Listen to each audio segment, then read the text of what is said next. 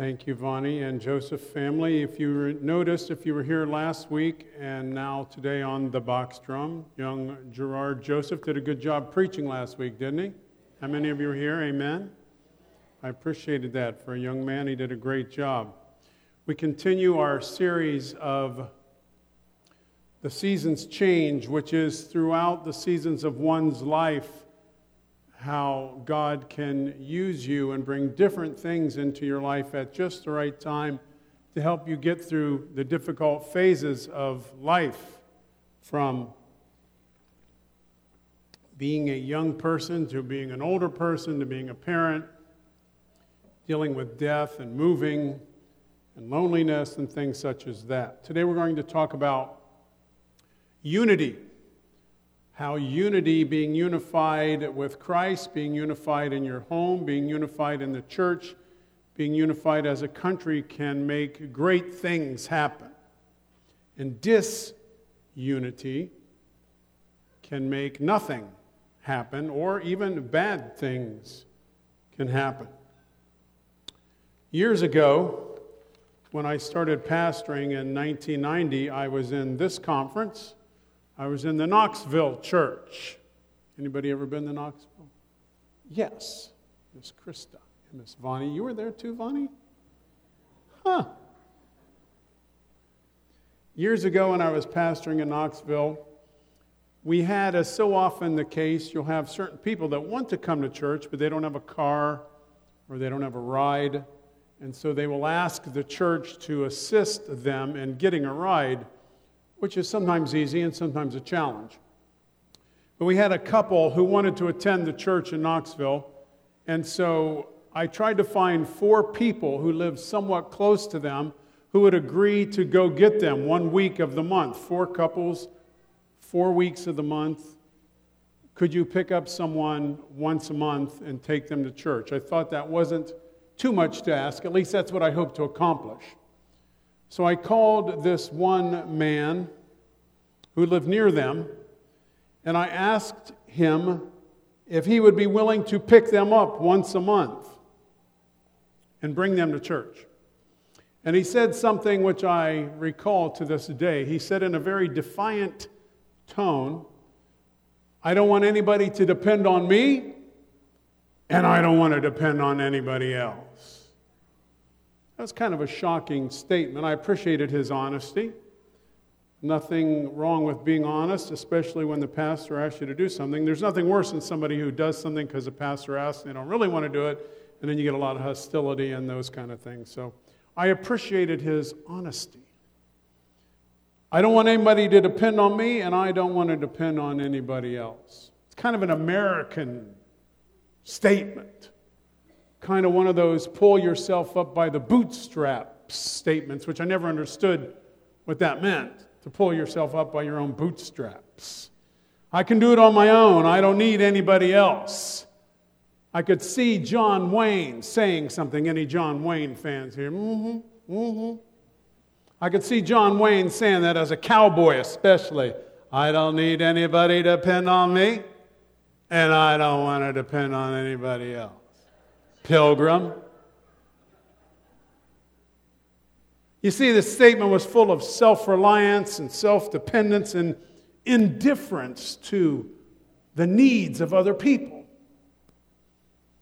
It's, it's where the American view, being self reliant, doing it yourself, not needing anything, collides with a view of service to others and sharing God's love with those less fortunate. And you can see that happening in our world today. The American way of self reliance says, I can do it by myself. To me, God's way seems to be a way of interdependence. It's not a sign of weakness to depend on other people at times. God's way is a way of support. God's way is a way of growing together. God's way is a way of loving one another. That doesn't mean you have to always give people rides or empty your wallet out of money when people ask. A life of service is not the same as being a doormat for other people. A life of service does not mean you always say yes to things that people ask you to do. it means you take care of yourself and you take care of other people. Questions. Preguntas. Isn't it possible to take care of yourself, your family, and at the same time reach out to other people? Isn't it possible to have good, healthy boundaries and yet give of yourself out of love and concern for the well being of other people? Isn't it possible to have unity, common goals among a group of people, common bonds during the changing seasons of one's life, to be connected as we journey together? I don't have all the answers, but I do know a good question when I see it.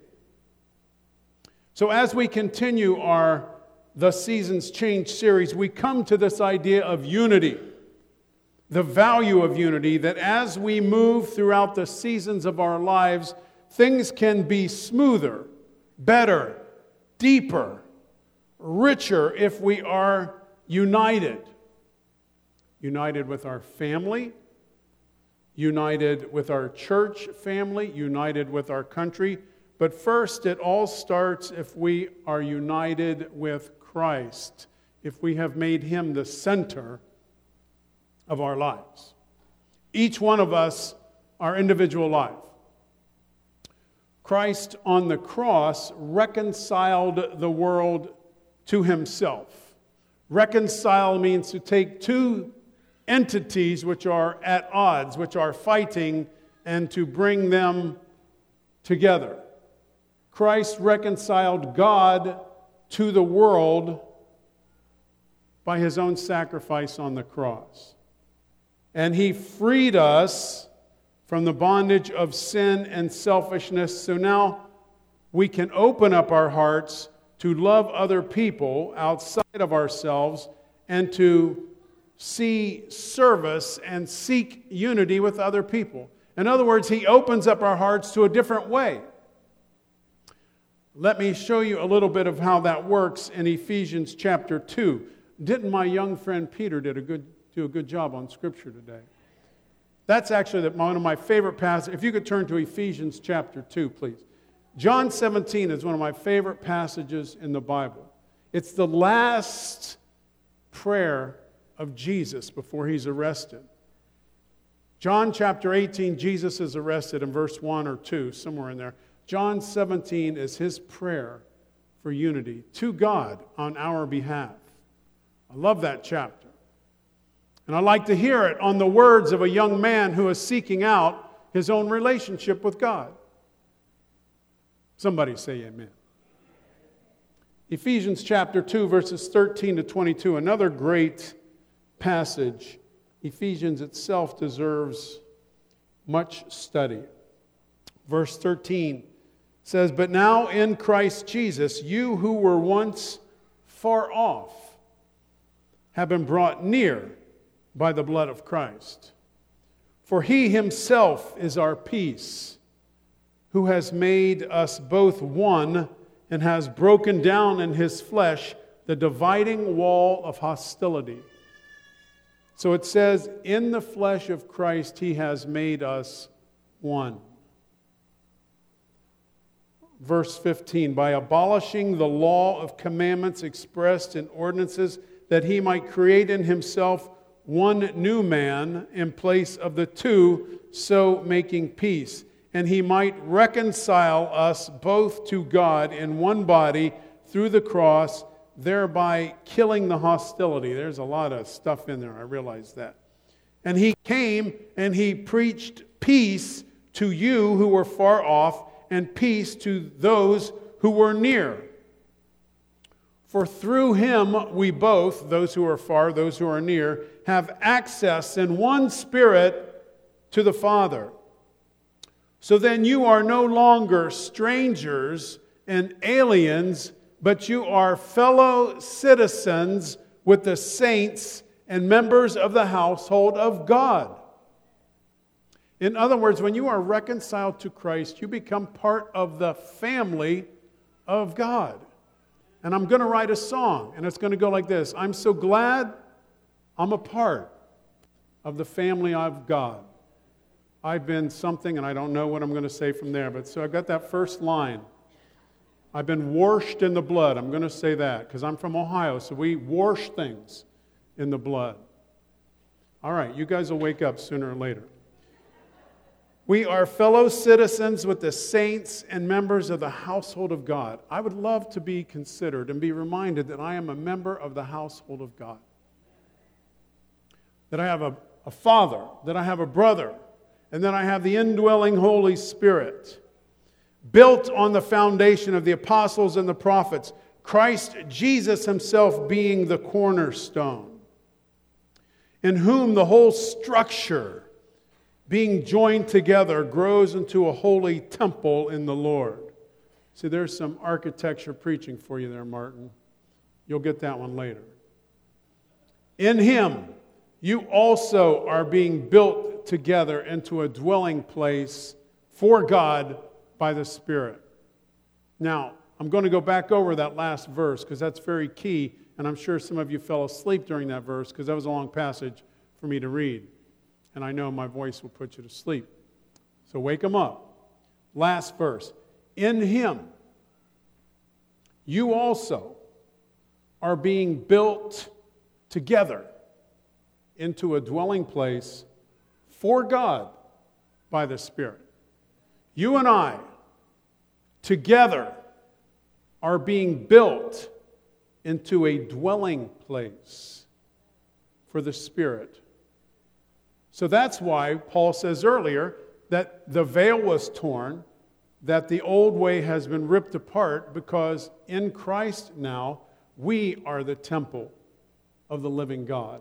There is no need of bringing sacrifices to a altar because Christ was the sacrifice and that method has been done away with and so now the Holy Spirit comes to live inside of each believer individually.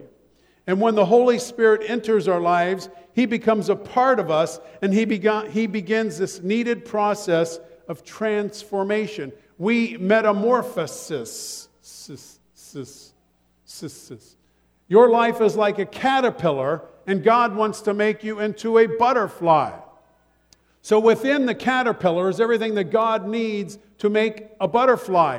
This word metamorphosis is used in the New Testament. And that's why it's used about the process of a butterfly. It's taking one thing and changing it into another. So God has taken Christ, and by that, He has taken those who are far and those who are near. He has reconciled them so that they may become a dwelling place for God. In other words, my friends, God Himself wants to live inside of you through the Holy Spirit and change you one brick at a time. It's what the Christian life is all about being changed by God to be used by God, by God, so that we are the temple of the living God. So, part of being made into the dwelling place is that as the Spirit changes us, you give him permission to change you. You have to say yes to the changing work of God. As, as painful as it might be, you allow him to work in ways that might even be uncomfortable for you or go against what you and your fleshly nature might even want for yourself. You are willing to let God change you into something that He wants you sense Him calling you to be something else, something better, a better version of yourself. And you might, it might be something as talking to someone that you don't know or that you don't really want to talk to. And you might feel God saying, Go talk to that person. And you say, God, I don't want to talk to that person. No, I'd like you to go talk to that person. So, even to go to talk to someone, if you sense God calling you, if you didn't want to do it, that's what I'm talking about. That's not responding to your fleshly needs, but it's giving in to the call of God to be something that God can use for His benefit and ultimately for yours as well.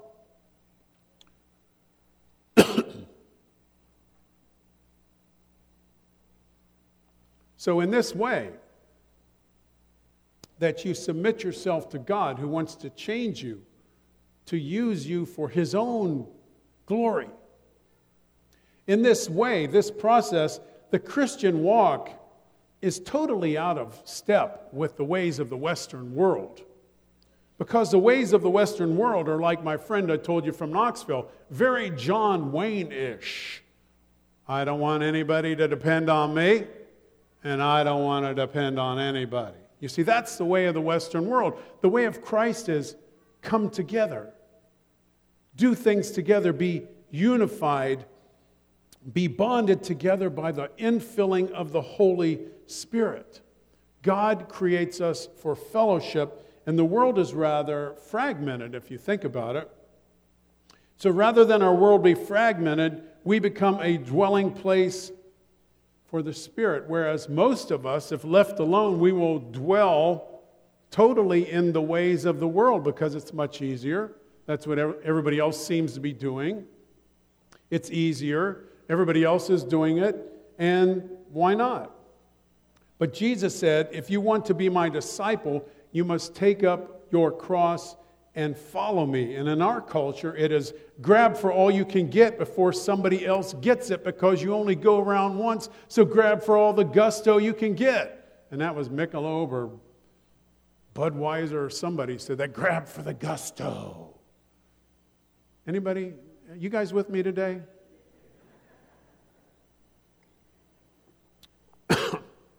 I worked all week on that John Wayne thing for you guys. This is the thanks I get? No, no, not now. You've gone too far too soon. You see, there's nothing, I mean, I, I don't mean to say that the world is evil, because I don't think the world is evil. I think the world has evil within it. And then the world has good within it.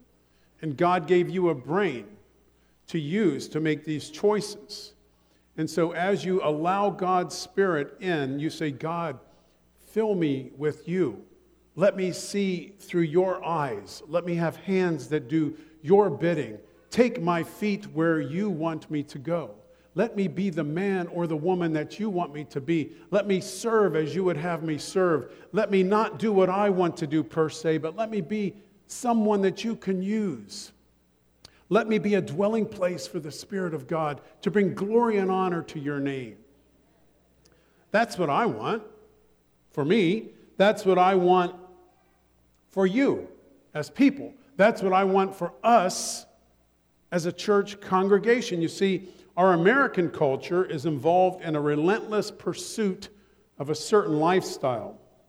And in that lifestyle, it's full of leisure and comfort and consumption. People want the right house and the right car and other material things. They want the good things in life, and I certainly can understand that because I want those things too. Back in the 60s, kids, there was a group called The Monkees, and they had a song called Pleasant Valley Sunday. And one of the lines from that song said, It's another Pleasant Valley Sunday here in status symbol land. Mothers complain about how hard life is, and the kids just don't understand. So we want a bigger car and a bigger house. And then the moment you get that bigger car and a bigger house, and then you get that first payment, and you go, What did I do? This car payment's $800 a month. And then you pay it off, and then you go, Now I got to get a bigger car, you see, and a bigger house.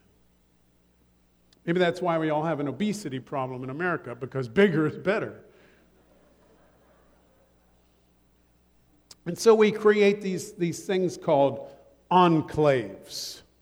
Not a biblical word that I know of, but in this enclave, there's comfort and there's safety and there's luxury. You see, an enclave comes from an, an old French word, I believe, which means to enclose or to seal off something from other things. So, an enclave is a distinct, enclosed territorial, cultural, or social unit. The enclave has no vision or purpose to benefit those on the outside of the enclave, but wants to benefit, benefit only those on the inside of the enclave. I always wanted to live in a place that had uh, a security thing, you know, where you can't get in without. I always felt like that was another step in richness. We've never had that. But we have some friends in Orlando, and they're, they're kind of wealthy. And when you pull up to their neighborhood, they got a guy at a booth. And you can't even get in till you show the guy your ID. And then he calls and he says, uh, Yeah, I got uh, the Wamacks here. They'd like to come see you. Okay, let them in. I mean, I think that is so cool. I want to be so rich that I have a guy sitting outside my front door who you can't get in until you show him your ID. Not even for the whole neighborhood, just for my house. And then you can drive by. He's made it. He's got his own personal enclave. Because, see, then I'm secluded. And nobody gets into my little enclave unless I let them in because all I care about is what's in the enclave. You look at the book of Acts, chapter 2, very famous passage. It says this is the, the church after Christ has gone back, after the Spirit has come. It says all the believers were together and they had everything in common. Selling their possessions and goods, they gave to anyone as they had need. Every day they continued to meet together in the temple courts. They broke bread in their homes and ate together with glad and sincere hearts, praising God and enjoying the favor of all the people. And because of this, the Lord added to their number daily those who were being saved. So notice this as the Spirit came into this new church, walls were broken down, walls between God and the believers, walls between each other. Because the Christian walk is not a long, solitary walk of you walking by yourself. The church is not an enclave for security and comfort. The church is not a place for you to hide out until Jesus comes again. I'm sorry if you think that's true, but it's not. The church is more of a hospital for sinners than a museum for the saved. Nobody should be collecting dust as they sit here. The church is a place where it is a long walk together.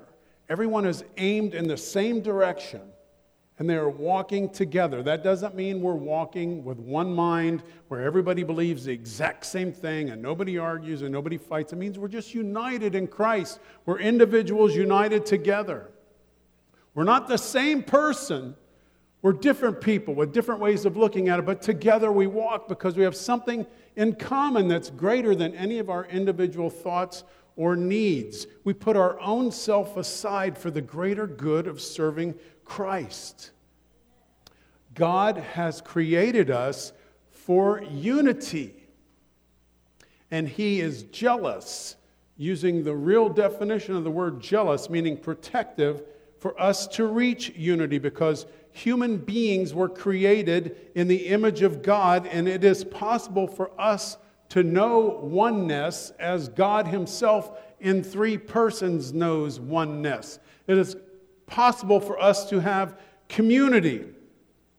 Jesus prayed in John 17 that all believers might be one, just as he and the Father are one. And then he went on so far as to die that he might restore that unity, that he might break down that wall of division, and he might create one as we grow. As you open up your heart to the Spirit, and the Spirit comes in and changes you, you find yourself being one with the Spirit. And as you are one with the Spirit, you become one with all other believers in the faith. That's the essence of the Christian message.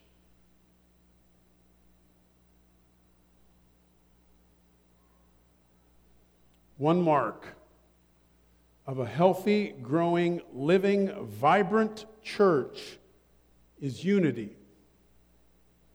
One Lord, one faith, one baptism, worshiping together in unity of the Spirit. So you have individual people saved by their relationship with Christ, united by the Spirit, coming together to form a church community and then reaching out to a world who is dying. That's the purpose of the church. It's not a place to come in and enclave together and say, I don't like these pews, they're not comfortable enough, and I don't like the music that we're singing because it's not my style, and I don't like this because of that, and I don't like this because of that. We are not doing any of this for you. This is for God. Everything that is done is worship for God. So if you don't like the music, I'm sorry. If you don't like my preaching, I'm sorry. If you don't like the cute little boy that read today, hey, come on. Who doesn't like the cute little boy? I'm going to draw the line there. Everybody had to like the cute little boy. If you don't like our Sabbath schools, volunteer to teach. If you don't like the materials we're using, volunteer to pay for something. If you think the sound guys are bad, volunteer to work back there. I'd like to see a nice fist fight. Nobody goes back to the soundboard and just takes over.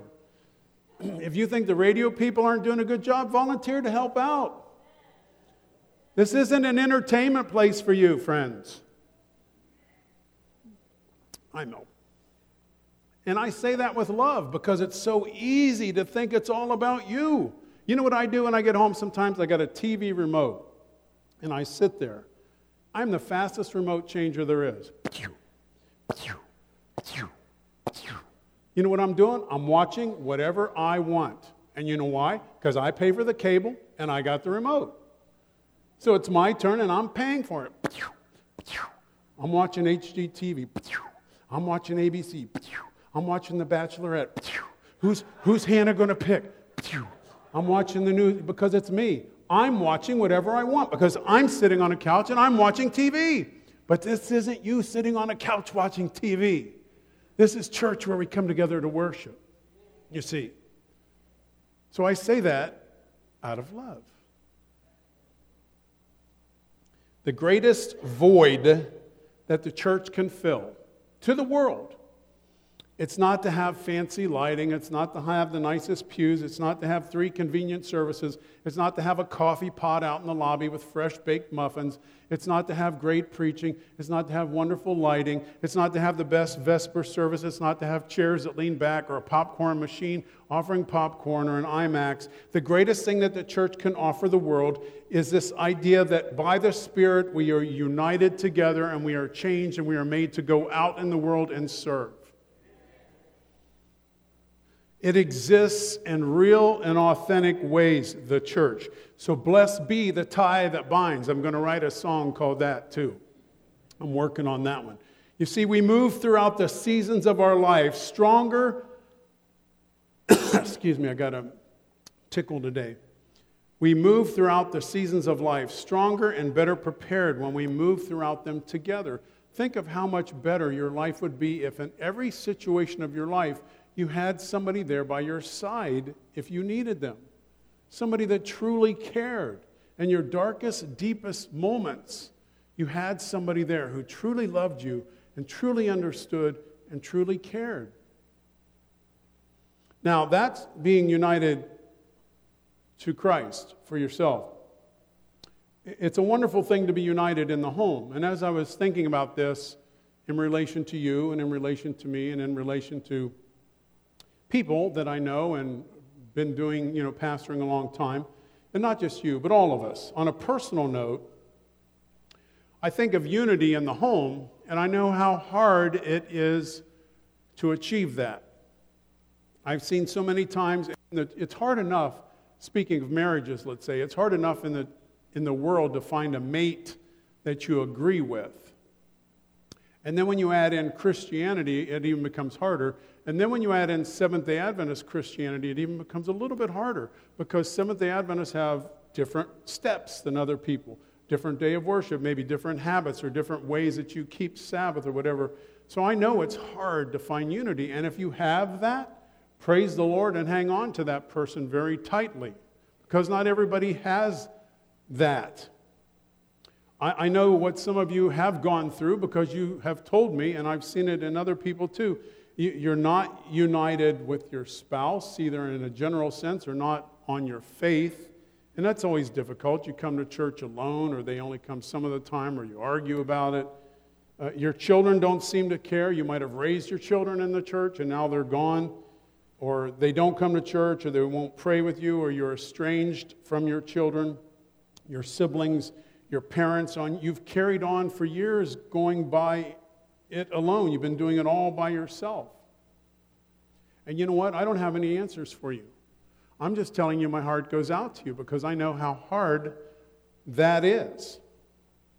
You know, we have two older children, and we paid for them to go to Seventh Adventist schools, I'd probably be a millionaire with my own private security guard at my front door right now if I hadn't paid for 27 years of Adventist schooling. And they're both fine men, and they're both sort of like on the verge of the church. Sometimes they're in, sometimes they're out, and, we, and our heart goes out to them. Oh, please make good decisions. Please do the right thing. Please, what are you doing? Oh, no, please don't do that. Okay, he's doing the right. Wait, wait, what are you doing? You know, your children might get older, but they never stop being your children, right? And it breaks your heart sometimes, the decisions your children make. Am I alone on this? Thank you. And so you just pray for your children and you pray for your spouse and you pray for your parents if you still have them. And you pray for your siblings. And so anytime I see a family in the church that you got mom and dad and the kids or grandkids, when I see them in church together, if that's you, praise the Lord that that's you.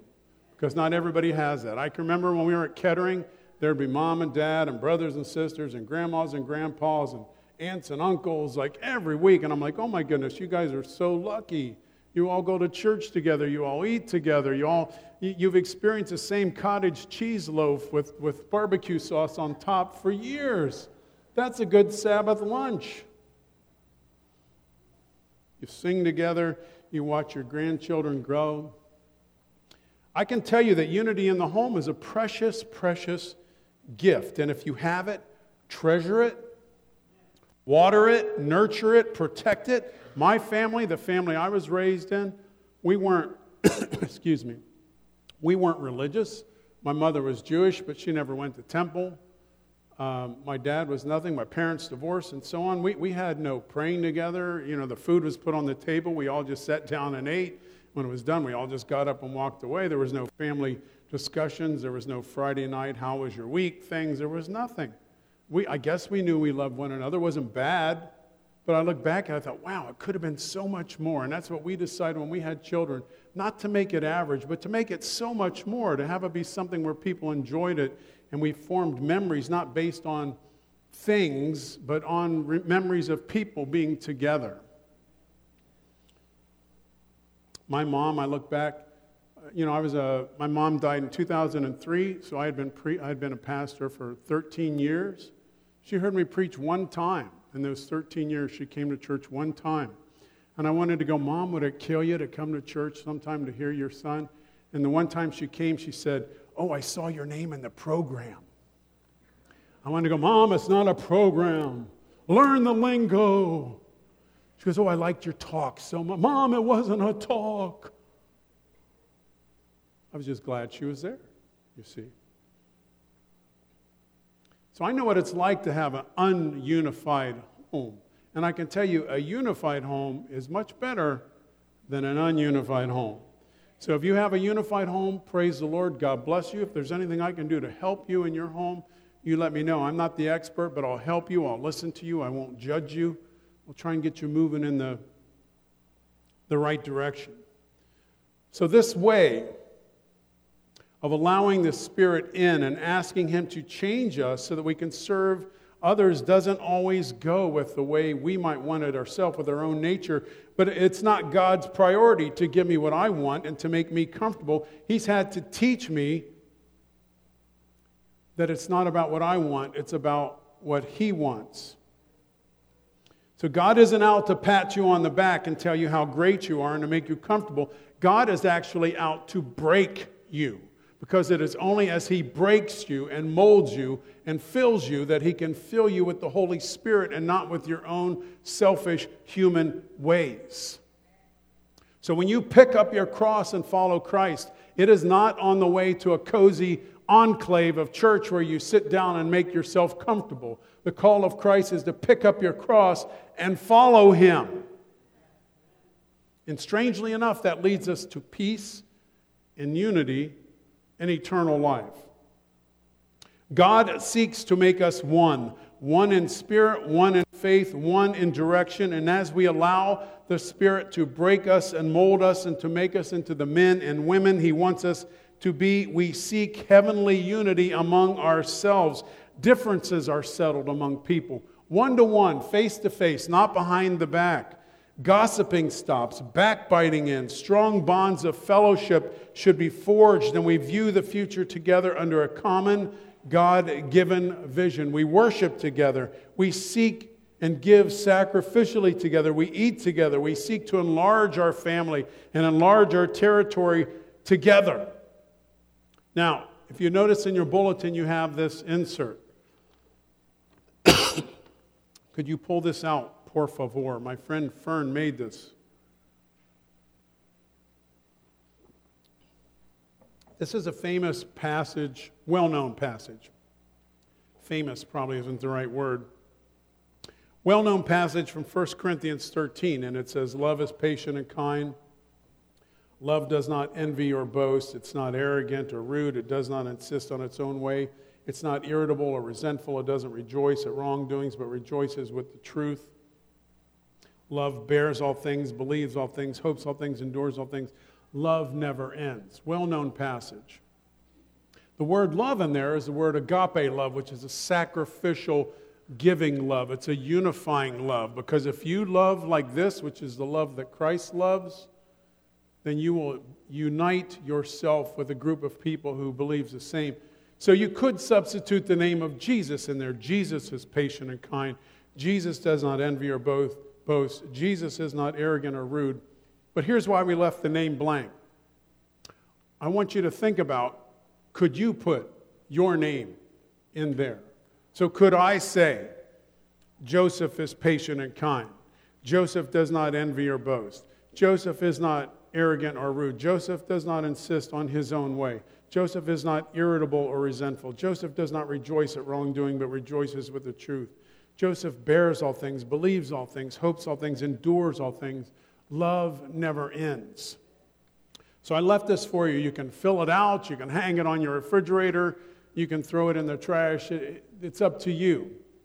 But this is a way for you to reflect on can you let the Spirit of God in you to change you to be like Christ, this agape love of Christ, so that you can then be unified with Him. See, here's the dichotomy. Here's the strangeness of the gospel. As the family grows, as unity increases, rather than getting comfortable and creating an enclave, we intentionally seek those out on the outside of the family. We try and get bigger. Whenever anybody says to me, Well, I like a nice small little church, I always want to say, Well, then you don't understand the gospel because the gospel of Christ is not to stay a small little church. The gospel of Christ is to bring people in. Now, I guess you could keep multiplying churches and each one could be 50 people. I get that. They're saying they're like a small church family. But the call is to go out and bring in, go and preach the gospel, Jesus said. He didn't say settle back, check the hymnal, tell the pastor, you know, this and that. Go into the world and preach the gospel, making disciples of all people. Because as one person says, we are just I am just one beggar telling another beggar where to find the living bread. So the call is to go out and to spread the, get, the good news. We evangelize together. We share good news together. We celebrate together. We love together. We serve together. We do ministry together. This must be intentional, my friends. It won't happen on its own because we will settle back into doing what we like and wanting the things that we want unless we intentionally say, God, help me to be the person that you want me to be in this church because the Holy Spirit brings unity. Jesus prayed, Make them one, God, as you and I are one. This is not a suggestion that he said. He said, Father, make them one. He did not say, Please, is it okay? This is a command. And even though the Seventh day Adventist Church might have a good understanding of truth, I believe we do, if it doesn't have a bond of unity and a sense of love in the pews now, in this present day, I don't think anybody is going to stick around to see how well we measure up in the last days. Nobody cares about the last days if they're not having a spirit filled experience in the present day. Hello, is this thing on? It's getting a little quiet out there. Don't make me do my John Wayne thing again. Nobody cares about the present day experience if there is not the love of God there. They don't care about the last days if you're not there in the present days. If you didn't help me and protect me and love me now, why would you change later to take care of me later? You see, there are two ways of being united. One is being frozen together, and one is being melted together. And what we need is to be united in brotherly love, and then they may expect to have Holy Spirit power. Without the Holy Spirit, we are just a social club, or we are just a country club, or we are just an enclave. But with the Spirit, we are a life changing, life sharing organism that reaches out in Jesus' name to change the world for good. So, as we allow the Spirit to unify us, as we move through all the seasons of life that will happen in a church birth, growth, sadness, death, movement, change as we go through all of those seasons of life. The Holy Spirit brings unity to make those experiences better, more tolerable, not so sad, not so difficult. We walk through together united because, as the country says, I believe, united we stand and divided we fall. United we should stand in the Spirit of God. That's my prayer for us, that we would be united by the Holy Spirit in service to Him. That's a great song to end with because that's exactly what I was trying to say that we would say to God, to Christ, live out thy life within me. And may you be the answer to all of our questions. No matter what the, the deeper questions are of life, Christ has the answer, and Christ is the answer. So, my prayer for you is that you will submit your lives to Him, that every day you'll draw closer, that you will pray more and speak less, that you will count to 10 before you react in a harsh manner, that you will love more and uh, hate less, that you will give more and hold back less, that your hands will be open to serve, and that you would be blessing to those around you. As you wake up each day, say, How can I be a blessing to those in my life today? What can I do, Lord, on your behalf to serve your children in my sphere of influence? God bless you today and this week. Let us pray. Our kind Father, we thank you for Jesus who gave his life and reconciled those who are far and near with you, God, by shedding his blood. And you prayed, Lord, make them one as you and I are one. So, Father, I would pray for that unity today. As we go through the ups and downs of life, we would be united with the Spirit and that we will make it through all things because we can do all things through Christ and through the indwelling Holy Spirit. So we thank you for that promise. May we stand on that promise and may you live out your life within us, I pray. Amen.